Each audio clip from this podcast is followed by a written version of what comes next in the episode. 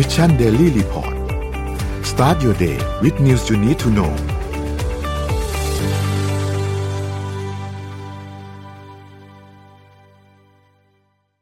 สวัสดีค่ะ สวัสดีค่ะ ยินดีต้อนรับเข้าสู่รายการ Mission Daily Report ประจำวันที่ 2 ธันวาคม พุทธศักราช65 วันนี้นะคะ อยู่กับพวกเราสองคนค่ะ สวัสดีค่ะ อ้อม สวัสดีค่ะ พี่เอม อะเอ็มกลับมาแล้วนะคะ โดดงานไปเกาหลีหลายวัน มีคนคิดถึงหลายปรีหนาวมากค่ะว้าวอ๋อขอบคุณค่ะ คือคือวันเนี้ยขออธิบายก่อนว่าทำไมเราถึงมาสองคนหลายวันแล้วเนาะใช่ไหมคะอ้อม คือพอดีว่ามีบางท่านนะคะ ป่วย ตัวเองป่วยเนาะแล้วก็มีมีบางท่านที่คนใกล้ชิดในครอบครัวป่วยด้วยค่ะ แล้วก็ ตัวเอ็มแล้วก็มีอีกท่านหนึ่งที่เดินทางไปต่างประเทศ เพราะฉะนั้นก็เลยทำให้มีความขลุกขลักกันนิดหน่อยนะคะ ก็แล้วเราก็เปลี่ยนแพลตฟอร์มในการไลฟ์ด้วย ดังนั้นเนี่ยก็อาจจะขอความเห็นใจนิดนึงค่ะขอความเข้าใจด้วย ช่วงปลายปีมีแต่การเปลี่ยนแปลงแล้วก็พักผ่อนค่ะ อ่า เราก็ต้องให้เอ่อ reporter ของเราพักผ่อนด้วย ใช่ค่ะ แต่ว่าวันนี้เราก็มาเริ่มกันที่ ราคาดัชนีตลาดหลักทรัพย์กันเลยกันดีกว่าค่ะ ค่ะเซ็ตนะคะ ปิดที่หนึ่งพันหกร้อยสี่สิบแปดจุดสี่สี่จุดค่ะ เอ๊ะไม่แน่ใจว่าภาพเดี๋ยวภาพน่ากำลังบจะวเอากขึ้ขึ้นนอืมโอเค บวกขึ้นสิบสามจุดศูนย์แปดจุด แล้วก็คิดเป็นศูนย์แปดเปอร์เซ็นตนะคะ ราคาหุ้นต่างประเทศค่ะ ดาวโจนส์เนี่ย ติดลบ 0.74เปอร์เซ็นต์ NASDAQ ติดลบ 0.28เปอร์เซ็นต์ NYSE บวก 0.37เปอร์เซ็นต์ FTSE 100 ติดลบ 0.02เปอร์เซ็นต์ห่างเสงบวก 0.75เปอร์เซ็นต์ราคาน้ำมันดิบโลกค่ะ WTI อยู่ที่ 83.11 US ดอลลาร์ต่อบาร์เรล บวก3.18เปอร์เซ็นต์ Brent ค่ะบวก2.59เก้าเปอร์เซ็นต์ตอนนี้อยู่ที่89.22 US ดอลลาร์ต่อบาร์เรลค่ะ ราคาทองคำนะคะอ้อม โอเคค่ะ ราคาทองคำนะคะ บวกสองยี่สิบเจ็ดจุดแปดศูนย์ค่ะเอ่อบวกมาที่หนึ่งจุดห้าเจ็ดเปอร์เซ็นตนะคะ อยู่ที่ราคาหนึ่งพันเจ็ดร้อยเก้าสิบหกจุดสามสามค่ะ และสุดท้ายนะคะ ราคาคริปโตเคอเรนซีค่ะ วันนี้เขียวสีแดงหนึ่งนะคะ นั่นก็คือบิตคอยค่ะบิตคอยบวกมาศูนย์จุดแปดศูนย์เปอร์เซ็นค่ะ อยู่ที่ราคาหนึ่งหมื่นหกพันเก้าร้อยเจ็ดสิบจุดเจ็ดสี่นะคะอีเทเรียมบวก 0.43%อยู่ที่ราคา 1,270.28 Binance Coin ค่ะ ลบ 2.0%นะคะ อยู่ที่ราคา 291.98 Solana บวก 0.07%อยู่ที่ราคา 13.58 และสุดท้ายค่ะ Bitcup Coin บวก 3.10%อยู่ที่ราคา 2 ค่ะอ่าสำหรับตัวเลขในวันนี้ ไหนๆก็มาที่ตัวเลขแล้วนะคะเดี๋ยวอ้อมขอพาไปดูเอ่ออัปเดตธุรกิจ 2 ตัวนะคะ ที่ไหนๆเพราะว่าช่วงเดือนนี้เนี่ยมันผ่าน Q3 มาแล้ว และหลายบริษัทเนี่ยที่เป็นสายเทคระดับโลกเนี่ยค่ะเขาก็เริ่มออกมาบอกผลประกอบการแล้วว่า ปีนี้ได้กำไรปีนี้ขาดทุนเท่าไหร่ใช่ไหมคะอันแรกน่าจะมีหลายบริษัทที่ใช้ในฝั่งของ B2B นะก็คือ Salesforce ค่ะ Salesforce เนี่ยเป็นแพลตฟอร์ม ถ้าสมมติว่าบริษัทใหญ่ๆที่เขาจะใช้หรือ SME size ขนาด ML เนี่ยเขาจะใช้ในการที่จะให้ทีมเซลล์เนี่ยเป็นคน follow up ลูกค้า tracking ลูกค้า แล้วดูว่าเซลล์คนเนี้ยทำงานได้กี่เปอร์เซ็นต์ performance เท่าไหร่ใช่ไหมคะ Salesforce รายงานผลประกอบการไตรมาสที่ 3 ของปีนี้ค่ะ ตามปีการการเงินบริษัทแผนการเงินบริษัทในปีหน้านะคะคือปี 2023 สิ้นสุดเดือนตุลาคม ได้มีการรวมรายได้ทั้งหมดนะคะ รายได้ทั้งหมดอยู่ที่ 7,837 ล้านดอลลาร์ เพิ่มขึ้นมา 14%ค่ะ เมื่อเทียบกับช่วงเดือนเดือนเดียวกันในปีก่อนนะคะ และมีกำไรสุทธิตามบัญชี GAF นะคะ 210 ล้านดอลลาร์นะคะรายงานจากกลุ่มธุรกิจเนี่ย มีทำไมถึงว่าได้กำไรนะคะเพราะว่ารายได้จากกลุ่มธุรกิจเนี่ยอยู่ที่ subscription และ support ที่เป็นรายได้ของหลักของบริษัท เพิ่มขึ้นมา 13%นะคะเป็น 7,233 ล้านดอลลาร์นะคะส่วนธุรกิจที่เป็น professional service เพิ่มขึ้นมา 25%เป็น 604 ล้านดอลลาร์นะคะ Salesforce เนี่ยยังประกาศอีกว่า เอ่อ Brett Taylor ที่เป็น CEO ร่วมซึ่ง Salesforce เนี่ยมี CEO ร่วมกันอยู่ 2 คนนะคะ ประกาศขอลาออกจากตำแหน่งตำแหน่งรวมทั้งตำแหน่งรองประธานบอร์ดนะคะเริ่มมีผลตั้งแต่ 31 มกราคมปีหน้านะคะโดยมาร์คเบนิออฟเอ่อ CEO ร่วมอีกคนเนี่ยจะเป็น CEO เพียงคนเดียวที่จะเป็นทั้ง CEO และเป็นทั้งบอร์ดบริหารต่อไปด้วยนะนี่คือบริษัทเซลล์ที่ได้กำไร 14%เยอะมากเลยนะ อีกบริษัทหนึ่งค่ะ อาจจะมีหลายคนที่ยังไม่เคยได้ยินก็คือค่ะคราเคนคราเคนเนี่ยเป็นบริษัท exchange แลกเปลี่ยนซื้อขายคริปโตเหมือนที่เรารู้จักอย่างเช่น Binance เอ่อ Bitcup หรือว่า FTX ที่เพิ่งเป็นข่าวล่าสุดไปเมื่อเดือนที่แล้วนะคะ g r a d e n เนี่ยเป็นตลาดซื้อขายแลกเปลี่ยนคริปโตที่ชื่อดังอีกหนึ่งรายนะคะประกาศ ปลดพนักงานออกราว 1,100 คน หรือคิดเป็น 30%ของพนักงานทั้งหมด โดยให้เหตุผลว่าเป็นการปรับตัวตามสภาพของตลาดคริปโตขาขาลงในช่วงนี้นะคะ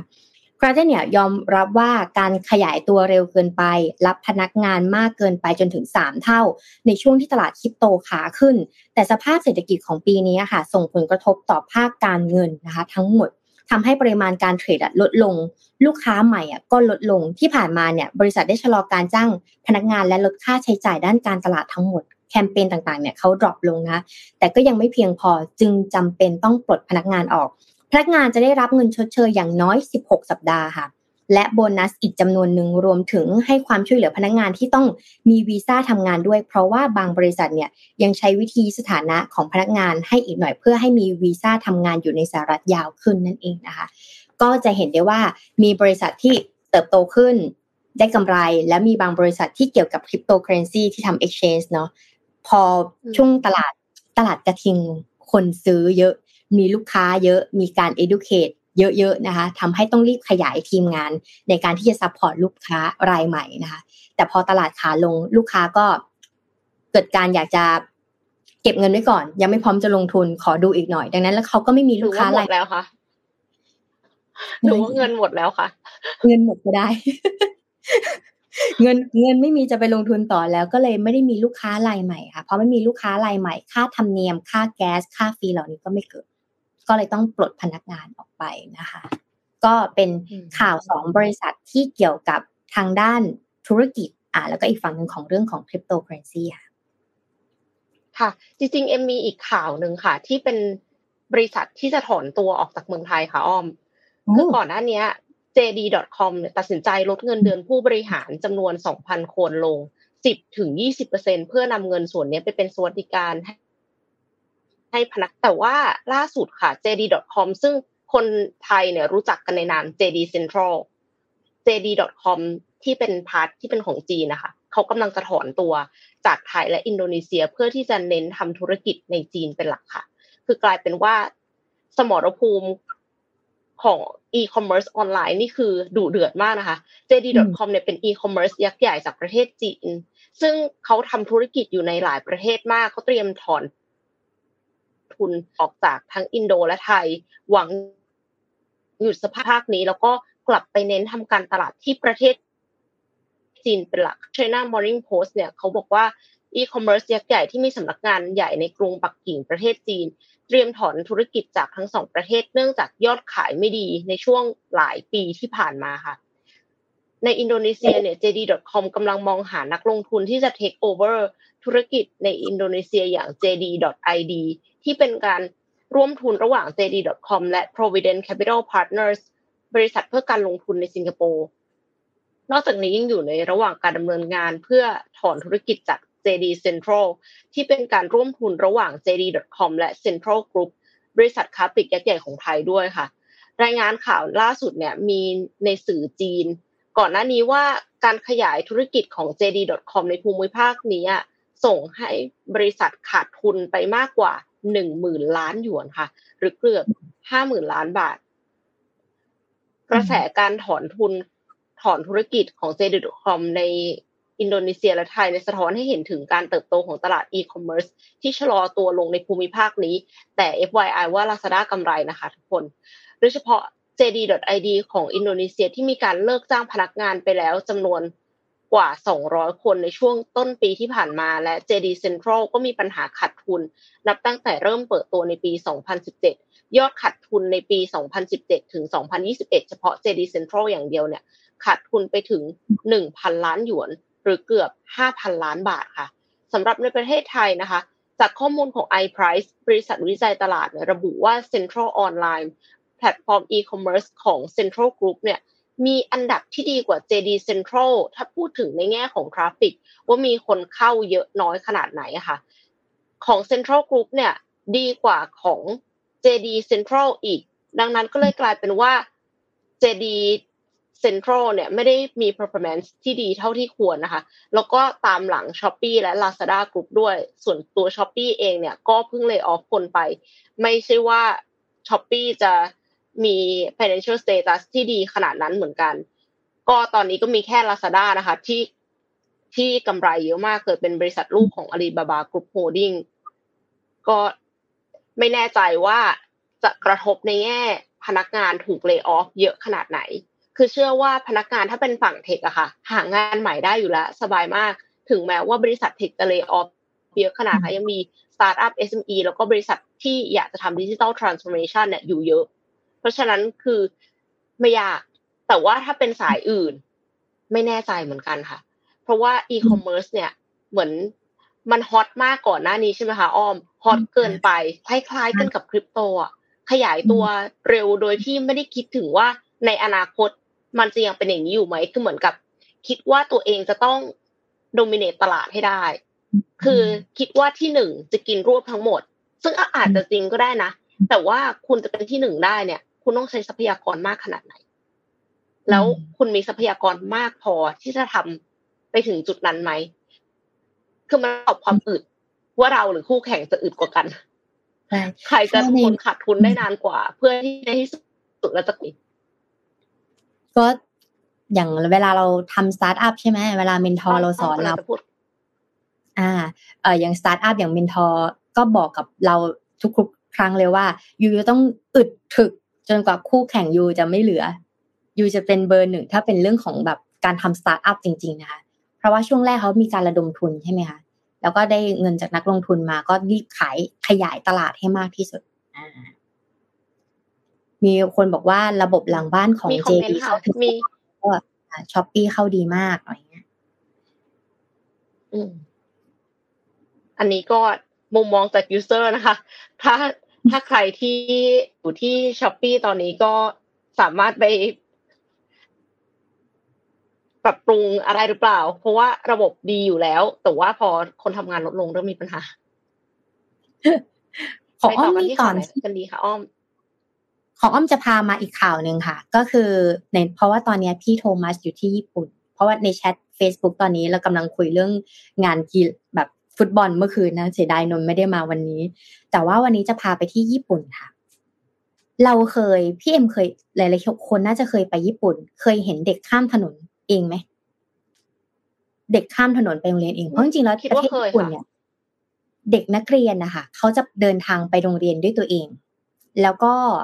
โรงเรียนน่ะ ไม่ค่อยห่างจากจากบ้านมาก เออใช่แล้วเขาจะเดินไปแล้วบางทีเขาเดินเป็นขบวนเลยนะ มีการจับมือการเดินเป็นขบวนขบวน แล้วก็คุณครูจะพาข้ามถนนอะไรอย่างเงี้ยค่ะคราวนี้ ประเทศญี่ปุ่นเนี่ยเป็นประเทศที่น่ารักอย่างหนึ่งเพราะเขาเป็นเจ้าแห่งการเจ้าแห่งรายละเอียด มีการใส่รายละเอียดลงไป มีการ compromise นึกถึง user experience นะคะ และเขาเนี่ยก็เล็งเห็นว่าการที่เด็กจะเดินทางข้ามถนนหรือว่าเดินทางมาเรียนเนี่ย มันจะต้องมีความปลอดภัย อ่า มันจะต้องมีความปลอดภัยค่อนข้างสูง แล้วก็ในถ้าในอนาคตละกัน เวลาที่เราโตขึ้นนะคะเราตอนนี้เราโตขึ้นเนี่ย ทุกวันที่เราข้ามถนนเนี่ย เราข้ามถนนไปด้วยแล้วเราก็กดมือถือไปด้วย เออ ใช่ไหมบางคนเนี่ย ข้ามถนนไปด้วยเล่นมือถือไปด้วยถ่ายรูปไปด้วยใช่ไหมคะเพราะฉะนั้นเนี่ยญี่ปุ่นเลยมีโซลูชันหนึ่งค่ะ เป็นเซ็นเซอร์รองเท้าที่สามารถติดตามตำแหน่งของผู้สวมใส่ และเป็นการแจ้งเตือน ผ่านลำโพงทางแยกสำหรับการทดสอบว่า เธอจะถึงแล้วนะ เราไปสนามบินใช่ไหมเวลาที่เราอยู่ตรงมันทางเลื่อนที่มันตรงไปอะก่อนที่มันจะเปลี่ยนทางเลื่อนอีกทางเนี่ย มันจะบอกว่ากำลังสิ้นสุดทางเลื่อน โปรดระวังเป็นอย่างนั้น เช่นเดียวกันค่ะรองเท้าแบบนี้จะทำหน้าที่แบบนี้นะคะ เอ่อเขาได้ทดลองค่ะ ให้เด็กเนี่ยหนึ่งร้อยคนที่โรงเรียนประถมมิโดริงานโอกะ ในมิกิเนี่ยเข้าร่วมการทดลองนี้นะคะ ซึ่งได้ทำการทดลองใกล้ ๆ กับโรงเรียนที่เป็นตัวสี่แยกรูปตัวทีนะคะ เพราะว่าใกล้ ๆ โรงเรียนนี้เนี่ยไม่มีสัญญาณไฟจราจรเอ่อโรงเรียนเนี่ยบางที่ไม่ได้อยู่ถนนใหญ่ใหญ่ ๆ นะคะ บางที่อยู่ในซอยเล็กๆไงคะและซอยเล็ก ๆ เนี่ยเขาไม่ได้มีสัญญาณไฟจราจร อ่า เป็นซอยเล็กๆเลี้ยวซ้ายเลี้ยวขวาแล้วบางทีเลี้ยวซ้ายเลี้ยวขวาก็จะมีชาวญี่ปุ่นเนี่ยคอยปั่นจักรยานมา เพราะว่าบางทีในซอยเขาไม่ขับมอเตอร์ไซค์เนาะเขาจะปั่นจักรยานมานะดังนั้นเนี่ยโซนโรงเรียนที่เป็นโรงเรียนเด็กเล็กหรือโรงเรียนอนุบาลหรือเรียนประถมเนี่ยพอมันอยู่ในซอยเนี่ยแล้วมันไม่มีสัญญาณไฟจราจรเขาเลยเล็งเห็นเรื่องนี้นะคะ และในถนนท้องถิ่นที่ผู้ขับขี่เนี่ยใช้เป็นทางลัดอย่างมาก ซึ่งมองว่ามันเป็นเรื่องอันตราย ถ้าเกิดเด็กเดินทางโดยลำพังนะคะคราวนี้ฟังก์ชันของรองเท้านี้นะคะ เวลาใส่ไป สมมติว่าเด็กใส่ลงไปนะคะ จะมีเซ็นเซอร์ที่เท้าเมื่อระบบที่ติดตั้งทั้งสองจุดตรวจพบว่ามีผู้สวมใส่อยู่ใกล้ๆนะคะ สวมใส่ใกล้ๆ และเนื้อสัมผัสของเท้าไปในรองเท้าและลำโพงเนี่ยจะส่งเสียงร้องเตือนให้ระวังรถ โดยทั่วไปแล้วเนี่ยเสียงประกาศเนี่ยจะเปล่งออกมา เหมือนแบบเป็น robot เสียงผู้หญิงแบบสวัสดีเราระวังทางเท้าด้วยนะอะไรเงี้ยจะเป็นเสียง monotone ใช่ไหมคะและคราวนี้เนี่ย พอเสียงมันออกมาเป็นแบบนี้แต่ในอนาคตอะค่ะเขาจะสามารถใส่เสียงของอาจารย์ผู้สอนลงไป เพื่อให้เด็กรู้สึกว่าเข้าถึงง่าย และรู้สึกว่ามันปลอดภัยเพราะบางทีเป็นเสียง robot เด็กก็อาจจะแบบไม่ได้สนใจไงพอเป็นเสียงคุณครูหรือคุณพ่อคุณแม่ ก็จะสามารถใช้ได้ง่ายกว่านะคะ แล้วก็จะนำมาใช้ในอนาคตด้วยนะ การทดลองนี้เนี่ยเป็นครั้งแรกที่ญี่ปุ่นเนี่ยได้รับความร่วมมือ อันนี้นะเป็นบริษัท ASICS Corporation ของโกเบนะคะและ TOA Corporation ซึ่งเป็นผู้จัดหาเทคโนโลยีรองเท้าเซ็นเซอร์ และกล้องรักษาความปลอดภัยด้วยนะคะ ฟังก์ชันของรองเท้าตรงนี้นะคะ นอกจากเป็นกล้องรักษาความปลอดภัยและลำโพงแล้วนะคะ TOA Corporation เนี่ยก็ได้ติดกล้องในมุมต่างๆนะคะ เพื่อจะได้เห็นว่าสถานที่ที่เด็กๆเดินไปโรงเรียนนี้เนี่ย ปลอดภัยไหมโอเคไหม และกล้องวงจรปิดนี้ค่ะ ได้ติดไว้ที่ลำโพง และจะบันทึกวิดีโอเพื่อวิเคราะห์สาเหตุของอุบัติเหตุภายหลัง ข้อมูลเนี่ยจะถูกรวบรวมทั้งหมดนะคะทุกๆ 4 เดือน จะมีการเก็บข้อมูลทุก 4 เดือน แล้วก็เอา Data มา analyze ดูว่าความน่าจะเป็นของการเกิดอุบัติเหตุเป็นยังไง ทั้งๆทที่อุบัติเหตุอาจจะเกิดน้อยนะ แต่เขามีวิชั่นแล้วว่าในอนาคตอะอุบัติเหตุในทุกๆ 4 เดือนความน่าจะเป็นอยู่ที่เท่าไหร่ แล้วก็แก้ปัญหาด้วยการทำรองเท้าเซ็นเซอร์ให้กับเด็กนะคะคราวนี้ทั้งเมืองนี้เนี่ยแล้วก็ทั้งสองบริษัทนี้เนี่ยเช่น ASIC Corporation กับ TOA Corporation เนี่ย ได้ทำข้อตกลงร่วมมือกันที่ครอบคลุม แล้วก็พวกเขาตั้งใจว่าจะใช้เทคโนโลยีใหม่ๆ เพื่อปรับปรุงบริการสาธารณะ เช่น การดูแลผู้สูงอายุค่ะคราวนี้ญี่ปุ่นเนี่ยก็ได้ทดสอบรองเท้าแบบนี้ให้กับเด็กนะคะ ซึ่งเขาใช้คำว่าทดสอบรองเท้า IoT สำหรับเด็กประถม เพื่อเดินทางปลอดภัยพร้อมเสียงเตือนเมื่อถึงสี่แยกค่ะ เราก็จะได้เห็นนะคะว่าไม่ใช่แค่ในซอยนะ ดูภาพตัวอย่างตอนนี้นะคะ อ่า ใจกลางโตเกียว คนเดินถนนเยอะมาก ร้านสีเหลืองๆนั่นคือร้านร้านเค้กกับร้านขนมนะคะ อร่อยมาก คราวนี้เนี่ยเดินเยอะมีรีวิวร้านนั้นอร่อยมากค่ะ แต่ว่าคนจะเดินเยอะมากค่ะ แล้วก็แต่เขาก็ไม่เดินเดินชนกันนะเขาก็เดินเป็นปกตินะ แต่เราจินตนาการว่าถ้าคนทุกคนมือตะกดมือถือแล้วเมื่อไหร่จะถึง แล้วถ้าเกิดสมมติว่าเด็กอะค่ะ เดินไปแล้วหลงจะเกิดอะไรนะคะเขาก็เลย ทำรองเท้าเซ็นเซอร์อันนี้มาสำหรับเด็ก แล้วก็เชื่อว่าในอนาคตเนี่ยตรงรองเท้านี้เนี่ยเราสามารถใส่ระบบ GPS และผู้ปกครองสามารถ tracking ได้ว่าตอนนี้ลูกเราอยู่ที่ไหน หรืออาจจะเรียกว่าเป็น air air tag ของ Apple ก็ได้นะ ที่เขาไปติดกระเป๋าใช่ไหมคะ แต่อันเนี้ยเอาไว้ติดรองเท้าแล้วก็เป็นสัญญาณเตือนให้กับลูกเราเดินทางได้ด้วยอ่านี่เป็นเทคโนโลยีที่ญี่ปุ่นเขาทำแล้วนะ เพื่อป้องกัน ยอดเยี่ยมค่ะ เพราะว่า คือจริงๆอะการที่ส่งเสริมให้เด็กสามารถไปโรงเรียนเองได้อะเอ็มว่าเป็นเรื่องที่ดีมากเลยนะมันเหมือนกับให้เขารับผิดชอบตัวเอง ตั้งแต่เด็กไม่ได้รู้สึกว่าตัวเองเป็นเด็ก รู้สึกว่าตัวเองเป็นผู้ใหญ่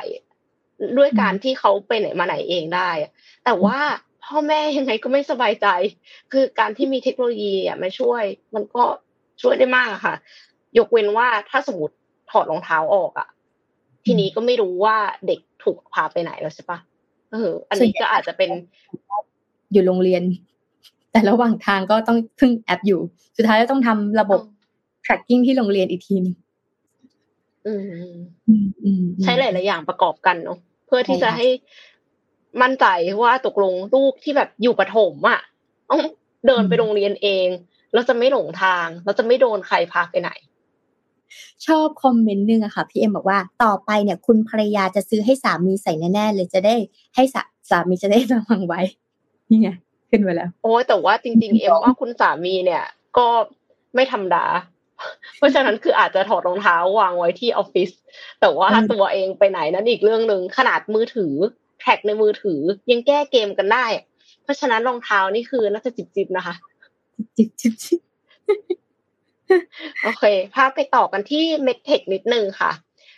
เป็นเรื่องของมะเร็งค่ะ มะเร็งเนี่ยเป็นสาเหตุการตายอันดับต้นๆของโลกนะคะ แล้วก็มีเทคโนโลยีการรักษาอยู่หลายทาง แต่ว่าทางที่เหมาะสมเนี่ยมันขึ้นอยู่กับหลายปัจจัย ไม่ว่าจะเป็นชนิดของมะเร็งระยะของโรค หรือว่าความพร้อมของผู้ป่วยค่ะ หนึ่งในวิธีการรักษามะเร็งชนิดก้อนเนื้อคือการผ่าตัดนำก้อนเนื้อออกจากร่างกาย แต่ว่าผู้ป่วยจำนวนไม่น้อยที่กลัวการผ่าตัดไม่ว่าจะเป็นการเจ็บปวด หลังผ่าตัด ดมยาสลบผลข้างเคียงจากการผ่าตัดไปจนถึงเรื่องความสวยงาม และอีกอย่างหนึ่งก็คือ มะเร็งบางที่มันอยู่ในจุดที่มันลึกมากจริงๆ ผ่าตัดลำบากอะค่ะ ล่าสุดค่ะ นักวิจัยจากมหาวิทยาลัยเทลอาวีฟประเทศออสประเทศอิสราเอลค่ะ ได้พัฒนาเทคโนโลยีใหม่ในการกำจัดก้อนมะเร็งด้วยnanobubble nanobubble เนี่ยเป็นอนุภาคฟองขนาด ฟองสบู่ขนาดจิ๋วที่สามารถเข้าไปทำลายก้อนมะเร็งในร่างกาย ได้อย่างรวดเร็ว นักวิจัยทดลองใช้ nanobubble นี้ในการกำจัดก้อนมะเร็งในเต้านมหนูค่ะ โดยหลังจากฉีด nanobubble เข้าไปในเลือดของหนู ฉีดเข้าไปในเลือดนะ ไม่ได้ฉีดเข้าไปที่ก้อนมะเร็งนะคะ แต่ nanobubble เนี่ยสามารถพาตัวเองเข้าไปที่ก้อนมะเร็งได้และใช้คลื่นความเสียงคลื่นเสียงความถี่ต่ำ เพื่อกระตุ้นให้ nanobubble แตกตัวออกค่ะ แล้วหลังจากนั้นสารที่อยู่ภายในก็จะสามารถเข้าทำลายเซลล์มะเร็งได้โดยตรง จากรายละเอียดของงานวิจัยนี้เผยว่า nanobubble สร้างขึ้นจากสารประกอบไขมันค่ะ เพื่อเพิ่มประสิทธิภาพในการเดินทางไปยังยึดเกาะยังเซลล์เป้าหมาย อีกทั้งยังมีขนาดเล็กกว่าเม็ดเกลือถึง 2,500 เท่า เกลือนี่ก็เล็กมากๆแล้วนะคะ แต่นี่คือเล็กมากกว่าเกลือ 2,500 เท่า แต่สามารถบรรจุสารภายในได้หลากหลายด้วยค่ะ ไม่ว่าจะเป็นโมเลกุลของยาเคมีบำบัด หรือสารอนุมูลอิสระที่มีฤทธิ์ทำลายเซลล์มะเร็ง นอกจากนี้ nanobubble เนี่ยมันมีความจำเพาะกับเซลล์มะเร็งมาก ดังนั้นจึงผลส่งผลกระทบต่อเซลล์ข้างเคียงค่อนข้างน้อยค่ะ งานวิจัยเนี้ยจริงๆเราไม่ใช่งานวิจัยที่เริ่มขึ้นมาใหม่เลย เป็นการต่อยอดงานวิจัยเดิมค่ะ งานวิจัยเดิมคือของปีที่แล้ว มีการใช้ nanobubble กำจัดมะเร็ง แต่ว่าฉบับเก่าเนี่ยคือเขาต้องฉีด nanobubble เข้าไปในตำแหน่งที่ใกล้เคียงกับก้อนมะเร็งเลย ในขณะที่งานวิจัยของเทลอาวีฟเนี่ยคือฉีด nanobubble เข้าสู่กระแสเลือด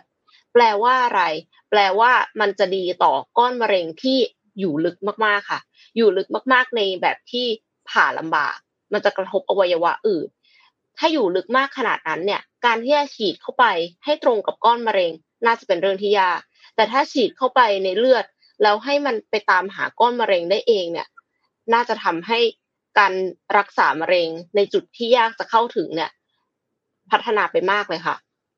เป็นทางเลือกให้ผู้ป่วยมะเร็งที่ไม่ต้องการเข้ารับการผ่าตัดให้เป็นแผลขนาดใหญ่ด้วยนะคะ แต่ว่าก็ยังต้องศึกษาเพิ่มเติมเกี่ยวกับผลข้างเคียงอื่น ๆ ที่อาจเกิดขึ้น ระหว่างการทดลองในสัตว์ก่อนที่จะเริ่มการทดลองในมนุษย์ต่อไป แต่ว่า ก็ล่าสุดก็คือทดลองในหนูนะคะ เป็นเรื่องของมะเร็งเต้านมก็สามารถรักษาได้ค่ะ เป็นข่าวดีอีกข่าวหนึ่งค่ะ ก็เทคโนโลยีผ่านไปไกลมากแล้ว เป็นความหวังให้คนที่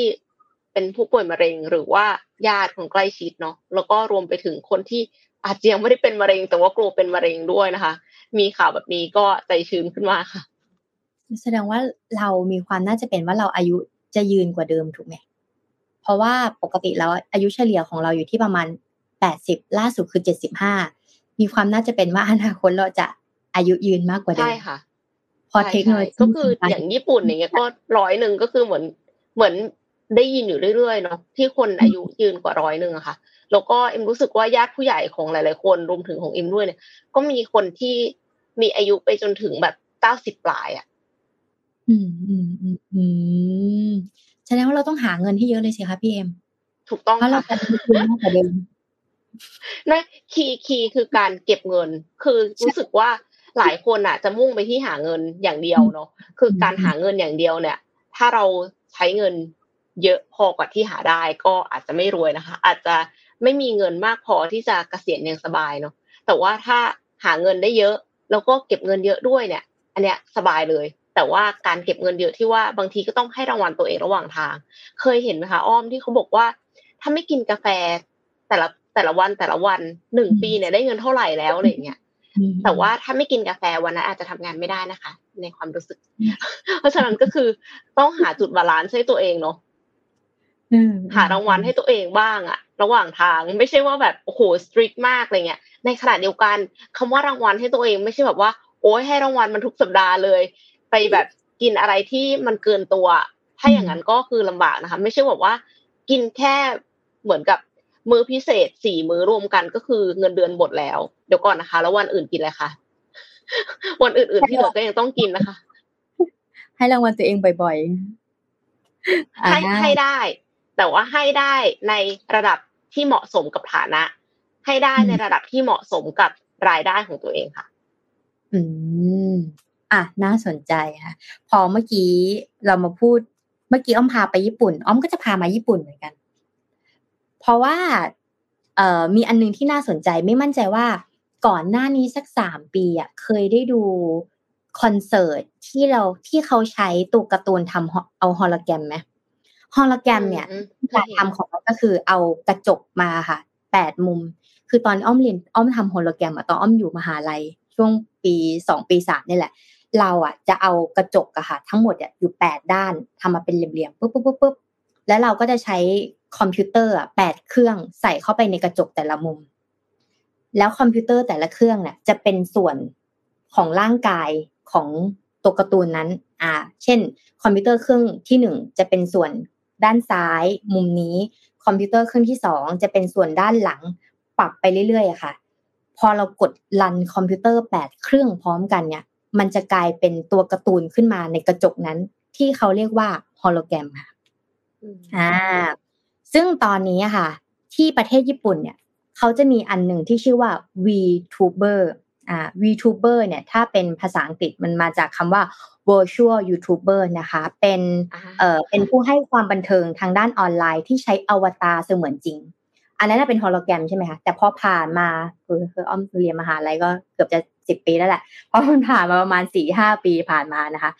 แชทเนี้ยช่องเนี้ยมันก็เกิดขึ้นมาเพื่อให้แต่ละคนเนี่ยสามารถมีอวตารของตัวเองได้ก่อนที่จะมีเมตาเวิร์สอีกนะมีอวตารของตัวเองได้เสมือนจริงนะคะ ที่ชื่อว่า VTuber นะคะคราวนี้บริษัท Sony ค่ะ ของญี่ปุ่นนะคะ เขาได้ทำตัวแก d เจ t อันหนึงขึ้นมา เป็นเหมือน IoT แหละ ที่คอยแปะไว้ตามส่วนต่างๆ ของร่างกาย อ่า มีทั้งหมดอยู่ 6 ชิ้นนะคะ ทำไมเขาถึงทำเพราะว่าสาเหตุที่เขาทำอันนี้นะ สาเหตุที่เขาทำเพราะว่าตัวที่มันเป็น 3D VTube เนี่ย มักจะล้าหลังกว่า 2D เพราะว่าและสองมันมีค่าใช้จ่ายค่อนข้างสูง และสามถ้าจะใช้เนี่ยมันใช้งานยาก อย่างเช่นถ้าเราจินตนาการว่าเราจะใช้กล้อง VR ใส่หัวเดี๋ยวหัวก็เล็กไป หรือหัวก็ใหญ่ไปหรือสายรัด หรือสายตาที่มันไม่ค่อยแบบใส่ไปแล้วก็เวียนหัวค่ะมันจะมีปัญหาพวกนี้อยู่อันนี้เขาก็เลยมองว่า การที่เราจะทำอะไรบางอย่าง สร้างตัวอวตารหนึ่งขึ้นมา และให้มันเหมือนจริงกับเรา ให้มันมากที่สุดเนี่ยมันควรจะต้องมีราคาถูกและคนสามารถเข้าถึงได้ ดังนั้นเขาก็เลยมีโมเดลอันนี้ขึ้นมาค่ะ ซึ่งถ้าเราเคยดูการคอนเสิร์ตที่เขามีอนิเมะและมีตัวการ์ตูนอย่างเงี้ยเป็นคอนเสิร์ตจริง ๆ เลยค่ะทำจากผ่านฮอลโลแกรมเนี่ยส่วนหนึ่งได้แรงบันดาลใจ gadget อันนี้ค่ะ ได้แรงบันดาลใจจากคอนเสิร์ตนั้นนะคะ ซึ่งคอนเสิร์ตดังอันนั้นนะคะ ชื่อว่า Hololive และ Nijisanji นะคะ เป็นการสตรีมมิ่งแบบไม่ต่อเนื่องนะคะ เป็นโมเดลที่เอาตัวการ์ตูนอนิเมะเนี่ยขึ้นมาและทำคอนเสิร์ตให้เสมือนจริงนะคะคราวนี้ solution ของการใช้งานอันนี้นะคะวิธีการแก้ปัญหาของเขาในการใช้ gadget อันนี้เนี่ยเขาชื่อว่าโมโคโมโคพาย เป็นนวัตกรรมใหม่ล่าสุดของโซนี่นะสามารถลดช่องว่างดังกล่าวได้ เพื่อให้ราคาเข้าถึงได้ สามารถใช้งานได้ ดูเนียนเสมือนจริงนะคะ แล้วก็มีความนิยมในฐานะตัวละครที่จะสามารถเปลี่ยนเป็นตัวอวตารได้นะคะ มีการติดตามการเคลื่อนไหวของ VTuber และสามารถทำให้เข้าถึงโมเดล 3 มิติได้มากกว่าที่เคยเป็น เพราะว่าก่อนหน้านี้มันค่อนข้างแพงแล้วเครื่องค่อนข้างใหญ่ค่ะ ฟังก์ชันในการใช้งานค่ะ สิ่งเหล่านี้ถ้าจะดูวิดีโอเมื่อกี้นะคะ มันทำงานโดยการที่จะติดอุปกรณ์ติดตามทั้งหมดอยู่ 6 ชิ้นด้วยกันอะมีสีชมพู 2 สีเขียว 2 สีน้ำเงิน สีเทาน้ำเงินหนึ่งแล้วก็สีส้มหนึ่งนะคะ จะใส่ไว้ที่หัว อันที่หนึ่งนะ หัวมีสองแขนอันสามอะไรนะ มีสะโพก มีสองขานะคะ แล้วก็เป็นเครื่องมือติดตาม เหล่านี้เนี่ยมีน้ำหนักเบามาก เพียงแค่แปดกรัมต่อป๊อปเขาเรียกว่าป๊อป แปดกรัมต่อชิ้นเท่านั้นเอง เพราะมันจะเป็นการรัดแขนรัดหัวรัดขาใช่ไหมคะและตามสื่อและตามสื่อในการส่งเสริมการขายเนี่ยให้การติดตามแบบสามมิติค่อนข้างที่จะสมจริงมากที่สุด และด้วยต้นทุนเพียงเล็กน้อยเหล่านี้เนี่ยพวกเขาเนี่ยไม่ต้องการให้เอ่อมันบานปลายมากกว่านี้ งบมันเยอะมากกว่านี้นะคะ แล้วก็สามารถทำให้ลูกค้าเนี่ยเข้าถึงได้ เพราะฉะนั้นเนี่ยเราอาจจะเห็นนวัตกรรมแบบนี้ในอนาคต แล้วเมื่อคิดว่าสิ่งเหล่านี้มันสามารถที่จะเข้าถึงได้สำหรับลูกค้าที่เป็นไม่ใช่ระดับ บริษัทใหญ่ ๆ ที่ต้องใช้ VR ต่างๆ ในการที่จะเข้ามาจอยกับธุรกิจทางด้าน VR หรือ Metaverse นะ แต่ตัวแกจิตเหล่านี้สามารถที่จะทำให้เราเข้าโลกเสมือนจริงได้นะคะ อ่าอะพี่เอ็มหายไปอะไม่เป็นไรเดี๋ยวเราไปต่อ อ่านะคะ คราวนี้ในไหนเดี๋ยวพี่เอ็มกำลังจะกลับมาเดี๋ยวอ้อมพาไปต่อนะคะ เมื่อวานพอดีว่านนบอกว่าเนี่ยมีเอ่อพี่โทมัสไปเที่ยวญี่ปุ่นใช่ไหมคะอ้อมก็เพิ่งกลับมาพี่เอ็มไปเกาหลีใช่ไหมคะนนอยากเที่ยวจังเลยครับ พี่อ้อม เราก็เลยจะพาไปเที่ยวที่หนึ่งค่ะ แต่การที่เราจะพาไปเที่ยวที่นี่นะคะ เป็นเป็นที่เที่ยวแบบไม่ธรรมดา เป็นการเที่ยวผ่านการนั่งเรือดำน้ำนั่นเองค่ะขอว่าคุณอ้อมดูอ่านเขาได้ค่ะ ไม่เป็นไรค่ะ หลายๆคนนะคะจะเคยเห็นว่าเวลาที่เราเนี่ยคือเอาเรือดำน้ำเป็นเรือดำน้ำท่องเที่ยวนะ ไม่เอาเรือดำน้ำบ้านเรานะที่เราซื้อเรือดำน้ำมานะคะ ปัญหาค่ะ เวลาที่เราเนี่ยอยากจะล่องเรือ แล้วก็ท่องเที่ยวนะคะ หรือว่าดำน้ำเนี่ย เราจะต้อง มีนั่งเรือนั่งเรือนั่งเรือนะคะ แล้วก็มีหน้าต่างบานเล็กและที่นั่งผู้โดยสารเนี่ยจะมีจำกัดนะคะ เหมือนแบบรถบัสนะเป็นเหมือนนั่งเรือเฟอร์รี่นะคะคราวนี้เนี่ยเรือดำน้ำ ตัวนี้เนี่ยเป็นของ U-boat เอ่อ U-boat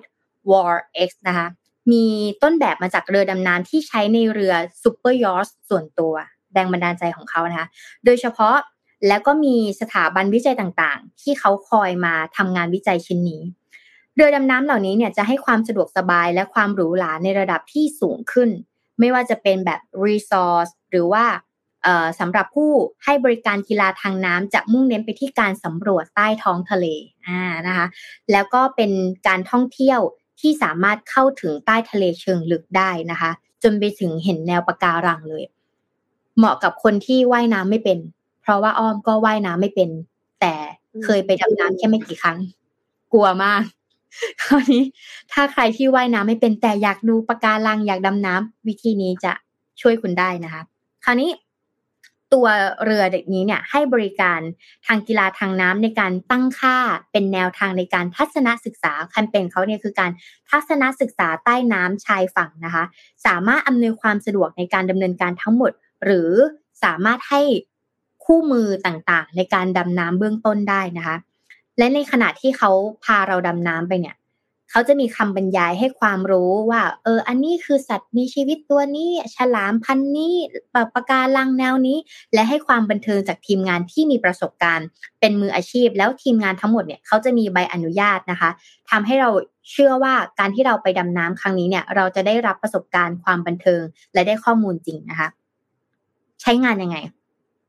จริง ๆ แล้วเราจะคิดว่าอ้าวแล้วถ้าเกิดเราดำน้ำไปแบบเนี้ย ถ้าเราขับเองอะ จะได้เหรอ ขนาดเราเรียนดำน้ำนะเราต้องไปสอบใบเซอร์แบบนี้แบบนี้เราถึงจะสามารถดำน้ำได้แบบลึกได้ใช่ไหมคะทุกคนเนี่ยสามารถดำน้ำได้ เพราะว่า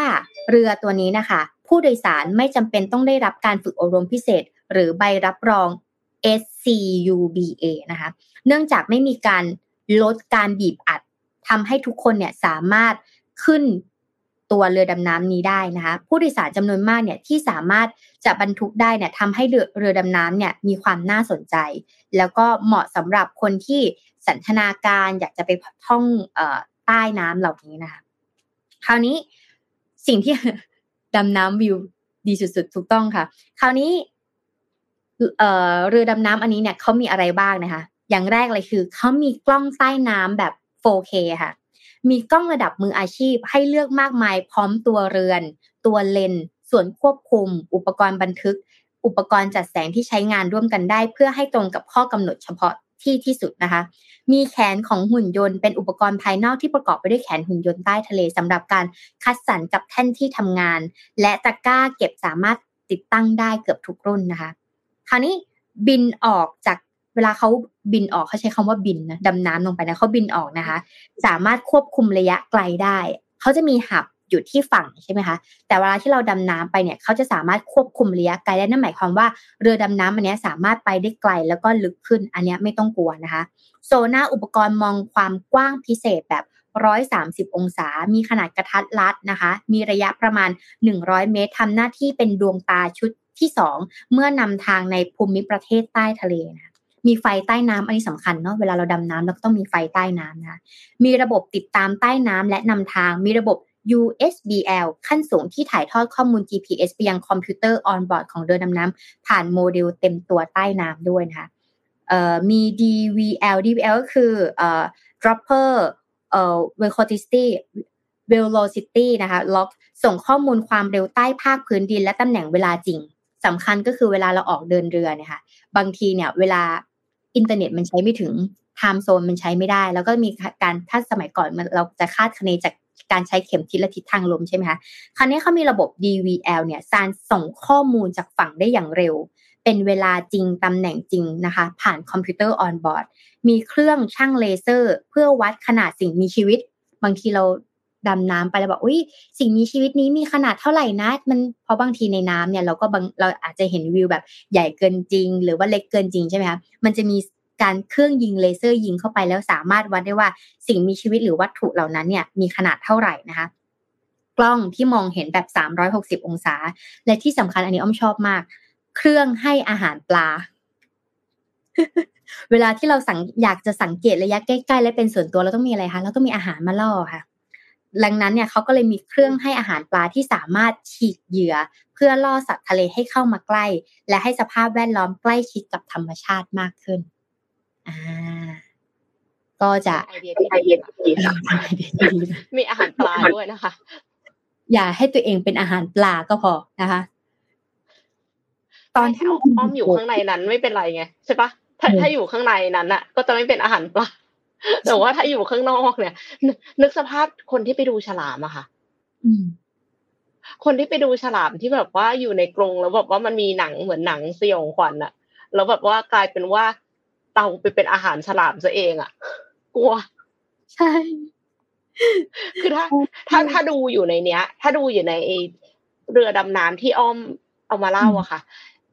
คือคือว่าดีมากเลยนะเพราะว่ามีความเสี่ยงลดลงนิดนึง อืม คืออย่างเราอะว่ายน้ำไม่เป็นไงเราก็เลยรู้สึกว่าการมีอันเนี้ยเราเราชอบมากมันสุดยอดมาก แต่ว่าคนที่ว่ายน้ำเป็นคือคนที่ว่ายน้ำเป็นจะดำน้ำได้เขาต้องไปสอบไงเพราะว่ามีแรงกดอากาศมี bodysuit แล้วมีท่อท่อออกซิเจนเนี่ยมันดำธรรมดาไม่ได้ แต่อย่างเงี้ยคืออ๋อเราไม่ต้องไปสอบแล้วเราก็ว่ายน้ำไม่เป็นแล้วเราก็สามารถเข้าไปดูได้นี่ก็โอเค ควบคุมจากระยะไกลได้ด้วย ถ้ามันเกิด error อะไรขึ้นมาเขาก็ช่วยเราได้ใช่ไหมคะ ใช่ค่ะอืมเอาอันนั้นอันนั้นดีมากเลยเพราะว่าถ้าเกิดควบคุมจากระยะไกลไม่ได้นี่คือ เครียดทุกอย่างเหมือนกับ you are on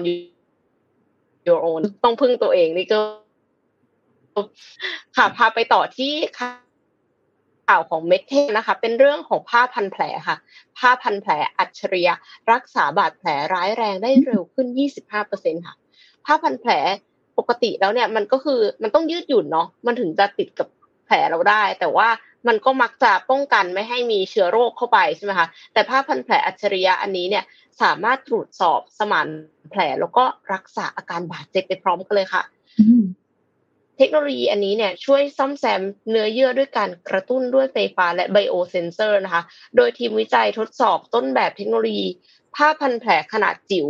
กับหนูในสหรัฐอเมริกา แล้วก็ ติดตามข้อมูลแบบ real-time บนสมาร์ทโฟนค่ะ ผลการทดลองจากแบบทำลองแบบจำลองบาดแผลของการรักษาหนูทดลองเนี่ย กลุ่มที่ทำการรักษาจะหายเร็วขึ้น 25%และปรับปรุงผิวหนังให้ดีขึ้น 50%ค่ะ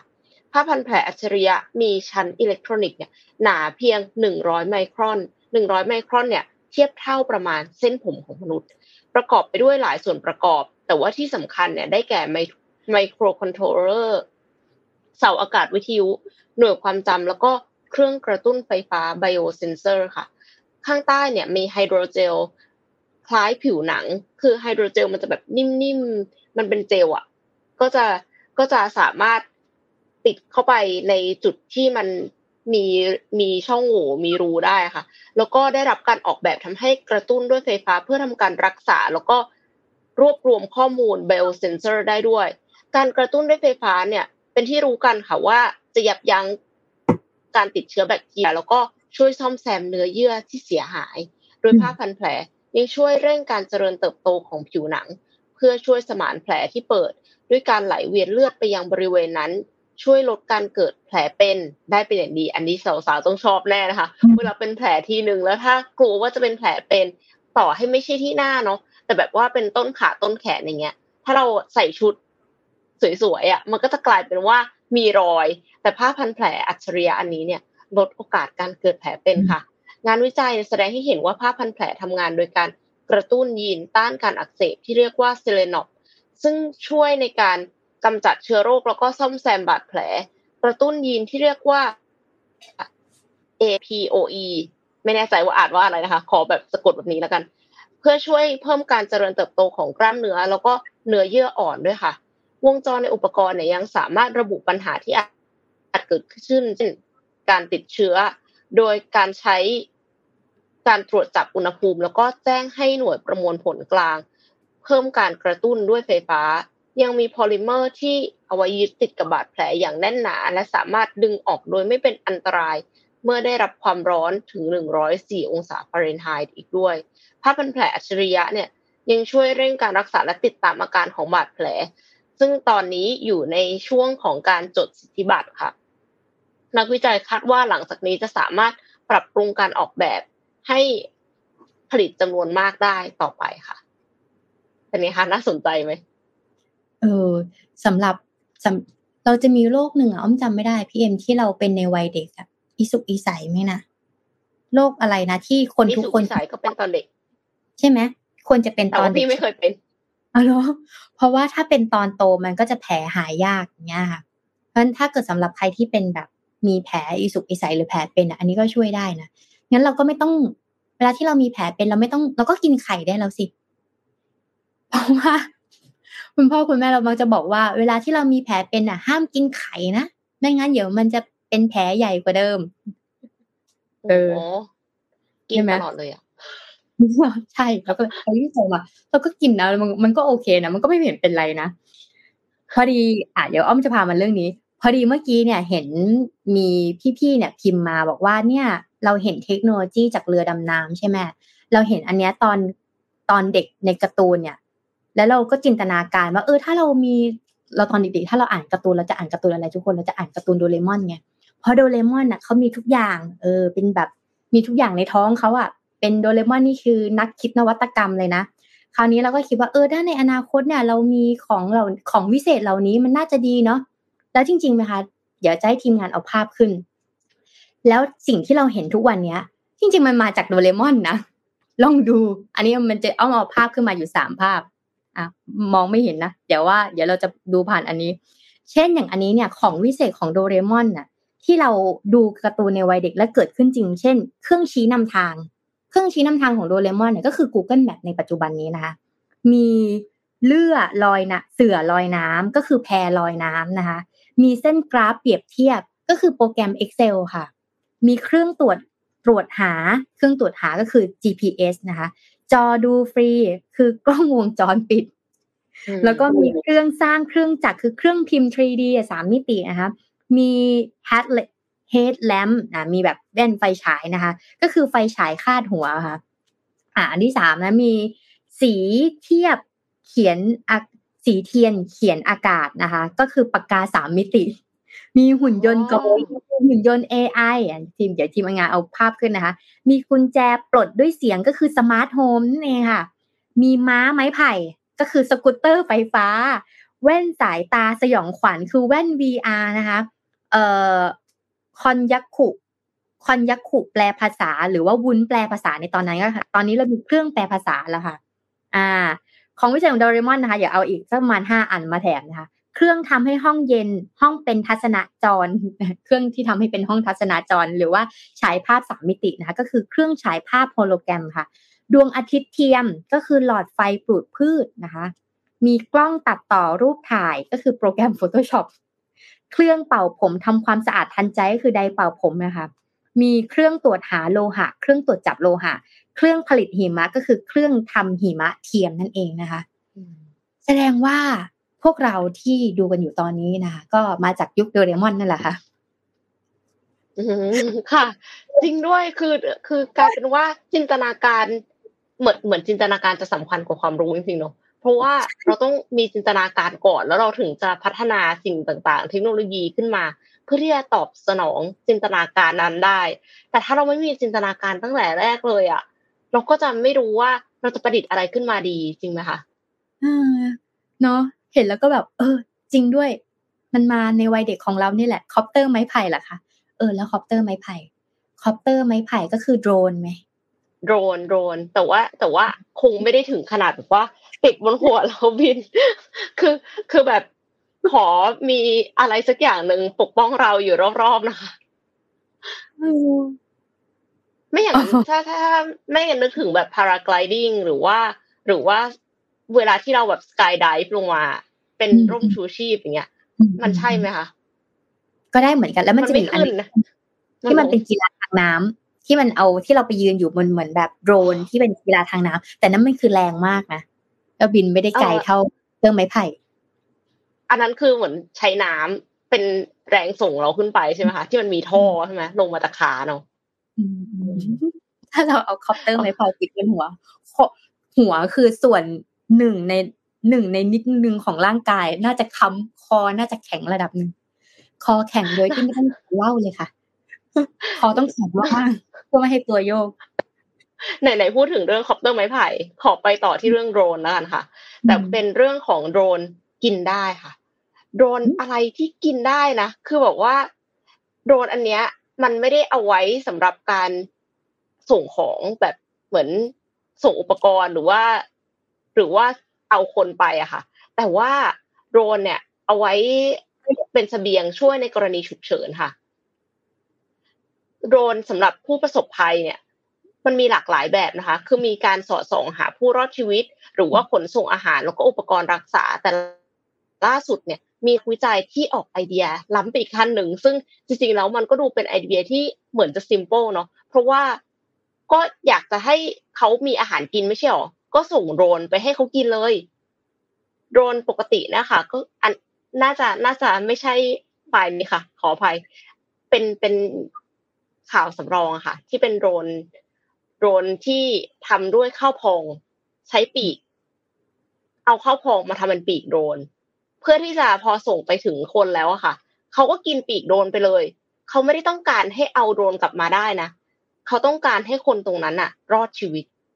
คือคิดดูว่าถ้ามีภัยพิบัติเราไม่สามารถส่งอาหารได้ค่ะ มันจะลำบากขนาดไหน ทีม นักวิจัยจากสถาบันเทคโนโลยีแห่งสหพันธ์สวิสโลซานจึงได้นำเสนอแนวคิดการพัฒนาโดรนที่ตัวปีกสามารถกินได้ ช่วยเพิ่มขีดความสามารถในการขนส่งอาหารได้เป็น 50%เลยนะคะ นักวิจัยใช้ข้าวพองอัดมาทำเป็นปีกของโดรนที่กินได้เนื่องจากข้าวพองอัดมีความแข็งแรงเกาะตัวกันได้ดี แต่มีน้ำหนักเบาแล้วก็ราคาย่อมเยาวรวมถึงทำได้ง่าย โครงสร้างเนี่ยยังง่ายต่อการตัดด้วยเลเซอร์ แล้วก็ในแง่ของคุณค่าทางโภชนาการ เข้าพองอัดให้แคลอรี่ได้มากถึง 3,870 แคลอรี่ต่อ 1 กิโลกรัมค่ะ ก็เลยเหมาะสำหรับการเป็นอาหารประทังชีวิตในยามฉุกเฉิน การสร้างปีกเนี่ยคือ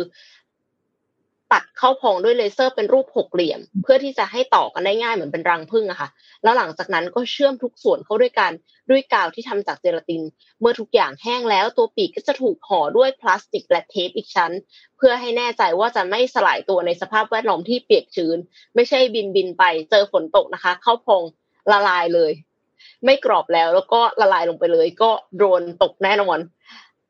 ถึงแม้ว่าอันนี้จะเป็นเพียงต้นแบบแต่โดรนกินได้เนี้ยสามารถบินได้จริงนะคะ โดยทำความเร็วประมาณ 10 เมตรต่อวินาที ส่วนรสชาติเนี่ยก็ยังไม่ได้อร่อยขนาดนั้นค่ะ อันนี้อาจจะต้องรอผู้เชี่ยวชาญทางอาหารมาพัฒนาต่อไปนะคะ ขั้นตอนต่อไปนักวิจัยจะหาทางพัฒนาชิ้นส่วนที่กินไม่ได้บริเวณกลางลำตัวที่บรรจุมอเตอร์ ให้ทำมาจากวัสดุที่กินได้รวมถึง หาวิธีบรรทุกสิ่งจะเป็นอื่น ๆ เช่น น้ำยาหรือว่าแท่งโปรตีนให้ได้มากขึ้นอีกด้วยค่ะ ก็เป็นอะไรที่เหมือนฟังดูเหมือนจะง่ายอะ ดูแบบอุ้ยไม่ได้ล้ำอะไรขนาดนั้น แต่เอ็มรู้สึกว่ามันมีประโยชน์ คือเหมือนกับตอบโจทย์ได้จริง ว่าทำไมเราถึงต้องส่งโดรนไปในที่ที่มีผู้ประสบภัยนะ เพราะว่าเราต้องการให้เขามีชีวิตรอด การที่เขาจะมีชีวิตรอด ก็คือเขาต้องมีอาหารกิน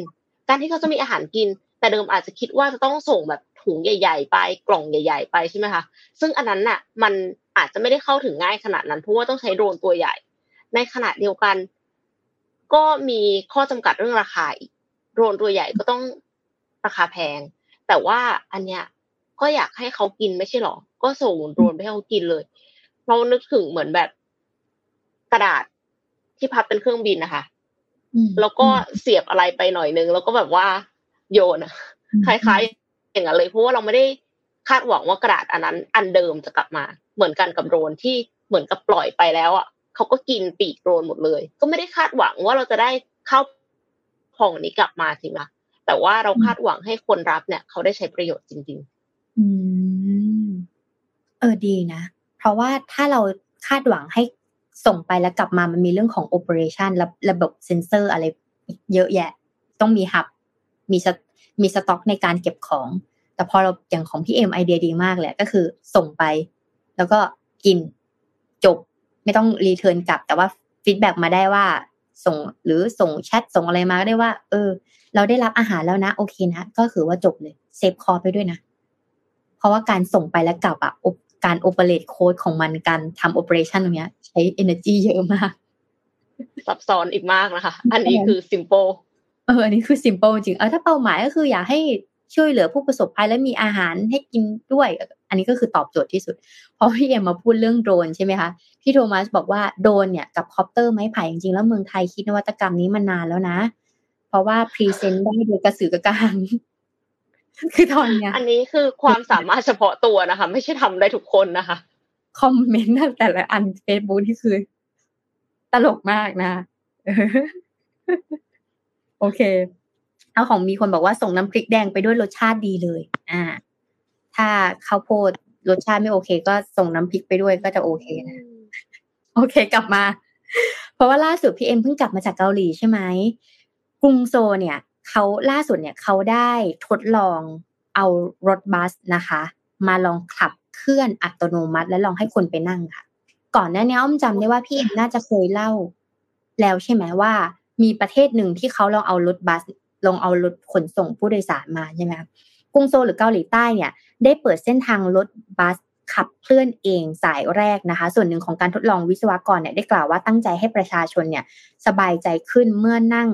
รถที่แบบไร้คนขับนะคะสำนักข่าวจาก AFP รายงานว่ารถบัสไร้คนขับ คันใหม่นี้เนี่ย ดูไม่เหมือนรถบัสทั่วไปอ่าดูไม่เหมือนยังไงเรามาดูกันนะคะ เพราะว่าข้างบนเนี่ยเขาจะมีขอบมนๆและหน้าต่างใหญ่ทำให้รู้สึกเหมือนของเล่นมากกว่าเทคโนโลยีล้ำยุคหรือยุคใหม่ เพราะบางทีอะไรที่มันใหม่ ๆ มันจะชอบเป็นสีแบบ สีอลูมิเนียม เหลี่ยมๆใช่ไหมคะ ดูไฮเทคดูแบบแข็งแรงและทนทานใช่ไหมคะมันจะทำให้คนนั่งอะ รู้สึกว่าเหมือนเป็นรถรถถังอะถ้าเป็นเหมือนรถบรรทุกของเทสลาของอีลอนมัสก์นะคะคือเป็นรถที่แบบแข็งแข็งเป็นรถที่กางเต็นท์ได้สะเทินน้ำสะเทินบกได้อะไรเงี้ยแต่ว่าพอมันเป็นฟังก์ชันอย่างนั้นเราจะรู้สึกว่ามันไม่ปลอดภัย อ่าเขาก็เลยออกแบบมาว่า เอ้ยการที่เราจะทำให้รถอัตโนมัติแล้ว friendly กับคนใช้เนี่ย มันควรจะต้องดีไซน์เหมือนของเล่นนะคะนายจองซองกุลนะคะ หัวหน้าทีมงานรถยนต์อัตโนมัติที่ชื่อว่า 42dot นะคะสตาร์ทอัพผู้ทำโครงการเทคโนโลยีขับเคลื่อนอัตโนมัติ รถอัตโนมัติเนี่ยตอนนี้เนี่ยเป็นที่เป็นของฮุนไดไปแล้วนะคะ เผยว่าเขาตั้งใจออกแบบรถแบบนี้เนี่ย เพื่อให้ตัวคล้ายๆกับเลโก้ค่ะ เออ ก็เหมือนนะ ส่วนมนมนของนี้นะ ให้มันดูเหมือนเลโก้ดูเหมือนของเล่น มันมีการออกแบบชนิดใหม่ค่ะชิ้นส่วนเนี่ยมันจะทำให้ชิ้นส่วนเนี่ยต้นทุนเนี่ยทำให้ถูกลงทำซ้ำได้ไม่ยากและยังใช้กล้องและเรดาร์นำทางแทนที่จะเป็นเซ็นเซอร์ที่เป็นราคาแพงนะคะเป้าหมายของบริษัทก็คือการทำให้เทคโนโลยีเนี่ยต้นทุนต่ำ และปลอดภัยใช้งานง่ายกับรถหลายประเภทในอนาคต เช่น รถบรรทุกส่งของ ปัจจุบันนะคะมีการใช้ปัจจุบันนะคะมีการคนจับตาดูความปลอดภัยอย่างใกล้ชิด เพราะว่าเวลาที่เขาจะทดลองใช้นี้นะคะเขาจะต้องมีนักวิชาการหรือว่าที่ดูเรื่องของ security หรือความปลอดภัยเนี่ยอยู่แต่ละโซน และดูว่ามันจะเกิดอะไรขึ้นบ้าง คือไม่ใช่แค่ทำรถ แล้วก็ให้ผู้โดยสารลองนั่งนะคะ การ MVP ของเขาก็คือต้องมีคนไปนั่งเช็คแต่ละสถานีระยะทางด้วยนะคะว่า มันมีความปลอดภัยมากขนาดไหน รถบัสคันนี้นะคะ จะขับเองได้ราวประมาณ 3.4 กิโลเมตร ในย่านกลางกรุงโซลใช้ระยะเวลาประมาณ 20 นาที ประชาชนนะคะสามารถจองที่นั่งฟรีได้ผ่านแอป แล้วขึ้นรถได้ที่ป้ายรถเมย์สองป้ายตามที่กำหนดไว้ คือตอนนี้เนี่ยเขามีแค่จุด drop แค่สองที่เท่านั้นก็คือที่ขึ้นกับที่ลงปลายทาง เหมือนถ้าเป็นเออรถมามหาลัยที่เป็นย่านใหญ่ๆเนี่ยค่ะเขาก็จะมีรถแอบเราจะรับแค่ตรงนี้นะ แล้วเราก็จะไปดรอปคุณแค่ตรงนี้เท่านั้นนะ เพื่อป้องกันเรื่องของการใช้ระบบ GPS ต่างๆ การดูแลรักษาความปลอดภัยนะครับแต่อ้อมก็เชื่อว่าอันนี้อาจจะเป็นแนวทางในอนาคตที่เขาเนี่ยจะใช้ในแต่ละสถานีได้ โดยที่ยังไม่ต้องมีคนขับนะคะ อันนี้เขาก็ไปสัมภาษณ์ ผู้ชายคนนี้นะคะ ว่า คุณรู้สึกว่าคุณนั่งแล้วเป็นยังไงบ้างแบบไหนบ้างนะคะเขาก็บอกว่าจริง ๆ แล้วเวลาที่เข้าไปนั่งเนี่ยเหมือนกระโดดเข้าไปในทำแมชชีนเข้าเข้าไปสู่ในอนาคตเลย นั่นหมายความว่าตอนที่เขาเปิดประตูเข้าไปอะ มันจะต้องมี feel เหมือนเสียงอวกาศแล้ววูดวูดลองจินตนาการดู มันต้องมี feel แบบมันต้องเหมือน time machine ตอนแรกอะ คิดว่าเวลานั่งอะ แล้วมันจะเวียนหัว เพราะว่ารถไฟฟ้าหรือรถอะไรพวกนี้ค่ะ เวลาออกตัวมันจะออกตัวแรงเนาะ แต่ว่ารถคันนี้ค่ะ เวลาขับนิ่มมากสบายมากนะคะไม่รู้สึกว่ามันเหวี่ยง หรือไม่รู้สึกว่ามันออกตัวแรงเลย ก็เลยรู้สึกว่าการที่เขานั่งรถคันนี้มันเลยรู้สึกปลอดภัยนะคะ แล้วก็รู้สึกว่าภูมิใจประเทศเขานะคนนี้นะเขาบอกว่าเขารู้สึกว่าภูมิใจมาก ๆ ที่โซลหรือว่าเกาหลีเนี่ยได้ออกแบบทางเทคโนโลยีขึ้นมาสำหรับในฝีมือของชาวเกาหลีด้วยกันเองนะ เหมือนเขาทำออกมาอะแล้วก็มาช่วยกันใช้ มาช่วยกันทดลอง มาช่วยกัน feedback และเพื่อทำให้มันดีขึ้นนั่นเองนะคะก็อยากจะเอาไอเดียอันนี้มาใช้กับเมืองไทยเหมือนกัน ในกรณีที่แบบ คนไทยทำงานของของคนไทยนะก็ลองไปอุดหนุนลองไปช่วย ลองไปให้ฟีดแบ็ลองไปใช้บริการหรือไปให้กำลังใจนะสิ่งเหล่านี้มันจะทำให้คนไทยอย่างเราอะ มีกำลังใจที่จะพัฒนานวัตกรรมอะไรต่อไปอ่าเราจะได้ไม่เห็นด้วย นำเข้าเข้ามาเราเคยมีเหตุการณ์ที่แบบสมมติว่า อันนี้เคยจะดูจากข่าวหลายๆข่าวนะ ก็จะแบบว่าเวลาเราทำอะไรขึ้นมาเนี่ย ก็จะเริ่มมีคนมาโจมตีว่า ไม่ดีหรอกไม่ได้หรอกเลยแต่ในมุมนึงอะถ้าเราอยากจะให้นวัตกรรมมันเกิดในเมืองไทย มันก็เกิดจากการที่เราให้กำลังใจกันนี่แหละ ของเราเนี้ยมันถึงจะเกิด ไม่ใช่แค่กำลังใจนะกำลังเงิน และโอกาสสนับสนุนจากภาครัฐภาคเอกชนต่างๆ ที่เขาจะมา support อะไรอย่างเงี้ยค่ะ อ่า ก็เห็นด้วยเลยค่ะเกาหลีใต้เขาค่อนข้าง ต่อชาตินิยม คือเท่าที่เอ็มไปเอ็มสังเกตว่าเขาใช้มือถือซัมซุงกันเยอะมากๆ คือเห็นชัดเจนเลยเพราะว่าแบบว่าจอมันเป็นแบบจอโค้งอะ เป็นเป็นจอแบบเอกลักษณ์ของซัมซุงเขาอะค่ะ คือรู้สึกว่าเขาภาคภูมิใจที่เขาใช้ของในประเทศเขาอะแต่แน่นอน ตอนนี้ซัมซุงมันแบบยักษ์ใหญ่แล้วเนาะแต่ตอนแรก ๆ เลยอะค่ะ ที่เกิดอะคือเอ็มมั่นใจว่ามันเกิด เพราะว่ารัฐบาลสนับสนุนด้วย แต่ว่าอีกอย่าง อย่างหนึ่งก็คือว่าก็เต็มใจที่จะใช้ของตัวเองด้วยคือพอของไทยอะหลายครั้งเลยที่เจอคือ เราพัฒนาอะไรขึ้นมาเองเสร็จแล้วคนก็จะมาถามว่านำเข้ามาหรือเปล่า ซื้อมาจากอเมริกาหรือเปล่าคือถ้าสมมติว่าไม่ได้ซื้อลิขสิทธิ์มาจากอเมริกาเนี่ย ไม่ฟังต่อแล้ว เดินออกไปเลย ซึ่งเดี๋ยวก่อนสิคะ ยังไม่ทันอธิบายเลยทุกคนรู้ได้ยังไงว่าของเราสู้ของอเมริกาไม่ได้ หรือแม้กระทั่งต่อให้ของเราสู้ของต่างประเทศไม่ได้ แต่นี่คือฝีมือการพัฒนาของคนไทย จะให้โอกาสสักนิดหนึ่งไหมแน่นอนว่าคงไม่ใช่ว่าด้วยราคาที่เท่ากัน ถ้าคุณภาพไม่เท่ากัน ราคาเท่ากัน อันนี้ก็คือต้องขอบพระคุณสื่อว่าสนับสนุนเนาะแต่ว่าด้วยราคาที่ถูกกว่าบางครั้ง ให้ทดลองใช้ฟรีเลย ถ้าให้ทดลองใช้ฟรีเลยเนี่ย ช่วย ทดลองใช้ของเราเถอะ แล้วก็ให้ feedback เราเถอะ ในอนาคตเราก็จะได้ปรับปรุงได้ทำให้มันถูกใจคุณได้ทำให้มันถูกใจลูกค้าในประเทศได้ ไม่อย่างนั้นก็จะไม่มีนวัตกรรมใหม่เกิดขึ้นในประเทศไทยอย่างที่อ้อมบอกเลยค่ะ เห็นด้วยมากๆ แต่ว่าจังหวะไม่ดีนิดนึงไม่เห็นเจอเลยค่ะ ไม่ไม่มีโอกาสเจอรถยนต์อันนี้รถรถเมย์ที่แบบว่าขับเคลื่อนอัตโนมัติ วิ่งบนท้องถนนแต่คือสมมติว่าเจอใช่ปะก็คงไม่รู้ว่ามันวิ่ง โดยที่ไม่มีคนขับเพราะมีคนนั่งสังเกตการอยู่ตรงนั้นใช่พี่โทมัสบอกว่านาทีนี้ช่วยเปลี่ยนจากกำลังใจเป็นมาให้วงเงินกู้ก่อน ก็จริง ก็จริงก็จริงค่ะใช่ค่ะ recession ด้วยเนาะตอนนี้กลายเป็นว่าแบบหลายธุรกิจก็ลำบากอะเพราะว่าพอมีภาวะเศรษฐกิจถดถอย แต่ว่าเอ็มมีอีกข่าวหนึ่งเกี่ยวกับ ข่าวโดรน คือคลิปตะกี้เลยค่ะ ทีมงานช่วยเอาขึ้นมาอีกทีได้ไหมคะ แต่ว่าอันนี้เป็นโดรนขนส่งค่ะ เป็นโดรนขนาดใหญ่ เพราะฉะนั้นเนี่ย อาจจะไม่คอปเตอร์ไม้ไผ่ขนาดนั้นค่ะ เป็นเรื่องของยุโรปค่ะ คณะกรรมาการยุโรป European Commission ได้อนุมัติเงินสนับสนุนค่ะ เงินสนับสนุนมาแล้วค่ะอย่างที่พี่โทมัสบอกนะคะ มูลค่าเกือบ 2.6 ล้านดอลลาร์สหรัฐ หรือเกือบ 96 ขอโทษค่ะ 92.6 ล้านบาท ให้กับสายการบิน Dronamics เพื่อให้สามารถเปิดให้บริการเส้นทางขนส่งในทวีปด้วยโดรน รายแรกเป็นที่เรียบร้อยแล้วค่ะ Dron Dronamics เนี่ยเขาเคลมว่าเขาเป็นสายการบินแรกของโลกจากอังกฤษ ที่เป็นสายการบินขนส่งด้วยโดรน ตั้งเป้าเปิดให้บริการสายการบินในเส้นทางต่างๆ ทั่วโลก ซึ่งในยุโรปเนี่ยได้รับการสนับสนุนจากสหภาพยุโรปเป็นอย่างดี ทั้งเงินแล้วก็ใบอนุญาตการบินในทวีป โดยทางสายการบินต้องทำการตลาดในกลุ่มเป้าหมาย ตลาดการบินระยะกลาง ซึ่งเป็นช่องว่างขนาดใหญ่ในฐานะตลาดเกิดใหม่ที่บริษัทมองว่าโดรน จะเข้ามาสร้างรายได้มหาศาลค่ะ เพื่อเป็นไปตามเป้าหมายบริษัทเปิดตัว The Black Swan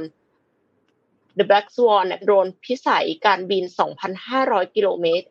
มากกว่าระยะทางการบินจากไทยไปอินโดนีเซียด้วยนะคะ ซึ่ง Black Swan รองรับสัมภาระได้สูงสุด 350 กิโลกรัม มีต้นทุนการขนส่ง 5.2 ดอลลาร์สหรัฐหรือประมาณ 190 บาทต่อกิโลกรัม ถูกกว่าการขนส่งด้วยเครื่องบินปกติครึ่งหนึ่งเลยค่ะ และชูจุดเด่นด้านการอนุรักษ์สิ่งแวดล้อม ด้วยการใช้เชื้อเพลิงทดแทน ปล่อยมลภาวะน้อยกว่าน้ำมันเชื้อเพลิงทั่วไปถึง 60%ค่ะ อีกทั้งอยู่ในระยะ ระหว่างการพัฒนาเพื่อที่จะให้ใช้เชื้อเพลิงไฮโดรเจนแทนอีกด้วย สิ่งที่โดรนามิกส์ต้องการมากที่สุดเนี่ย ก็คือเงินทุนสนับสนุนค่ะ ในการปล่อยโดรนฝูงบินฝูงแรกขึ้นบินในยุโรป ดังนั้นเงินทุนมูลค่าเกือบ 93 ล้านบาทที่ได้รับมาจาก European Commission เนี่ย จะนำไปสนับสนุนต้นทุนการผลิตโดรน แล้วก็ค่าดำเนินการอื่นๆค่ะ โดยสายการบินโดรนามิกส์จะให้บริการที่สนามบินโดรนของยุโรป ทั้งหมด 35 สนามบินใน 11 ประเทศรวมถึงเบลเยียม อิตาลี สวีเดน แล้วก็ในอนาคตก็หวังเป็นอย่างยิ่งค่ะว่า จะพัฒนาการขนส่งให้ปล่อยคาร์บอนเป็นศูนย์หรือว่า net zero carbon emission ในปี 2050 ค่ะก็เป็นอีกอันหนึ่งที่น่าสนใจเนาะถึงแม้ว่า จะมีข่าวไม่ค่อยดีของ e-commerce แพลตฟอร์ม แต่ก็ไม่ได้หมายความว่าคนจะหยุดสั่งของออนไลน์ การที่คนหยุดการที่คนไม่หยุดสั่งของออนไลน์เนี่ย ก็คือจะต้องมีการขนส่งข้ามทวีปกัน และการขนส่งข้ามทวีป ถ้าใช้น้ำมันเชื้อเพลิงเครื่องบินปกติเนี่ย ปล่อยคาร์บอนเยอะมากค่ะ ดังนั้นการที่มีโดรนระยะไกลแบบนี้มาบิน แล้วใช้เชื้อเพลิงที่เป็นเชื้อพลังงานทดแทน เอ็มเชื่อว่าก็น่าจะช่วยสิ่งแวดล้อมได้อีกเยอะเลยค่ะ อืม อืม อืม สุดท้ายแล้วโลจิสติกก็โตอยู่ดีใช่แต่ว่าอยากให้โตในแบบที่รักโลก อืม อืม อืม อืม อืมโอเค วันนี้ครบถ้วนไหมคะพี่เอ็ม อ่าครบถ้วนแล้วค่ะ ค่ะสำหรับวันนี้ก็ต้อง ขอขอบคุณ SCB ผู้สนับสนุนแสนใจดีของเรานะคะ แล้วก็สุดท้ายก็คือขอขอบคุณผู้ฟังทุกๆท่านเลยค่ะ ที่อยู่กับ Mission Daily Report ในทุกๆเช้า เราสัญญาว่าจะหาข่าวดีๆ มีสาระเสิร์ฟให้กับทุกๆ คนในทุกๆวันค่ะแล้วคือมีคนถามมาว่าเดี๋ยวนี้อ่านสองคนแล้วหรอ ไม่ใช่นะคะยังอ่านสามคนอยู่แต่ว่าเพียงแค่ว่าสัปดาห์เนี้ยค่ะ มีเหตุการณ์ไม่คาดฝัน บวกเหตุการณ์ที่คาดฝัน แต่ว่าก็เลยทำให้ มีบางคนติดไปต่างประเทศ มีบางคนมีอาการป่วย แล้วก็มีบางคนที่มีคนที่บ้านคนใกล้ชิดป่วย ก็เลยทำให้อาจจะต้องมาอ่านสองคนบ้างนะคะก็ขอความเห็นใจด้วยนะคะ ขอบคุณค่ะขอบคุณสวัสดีค่ะ Mission Daily Report start your day with news you need to know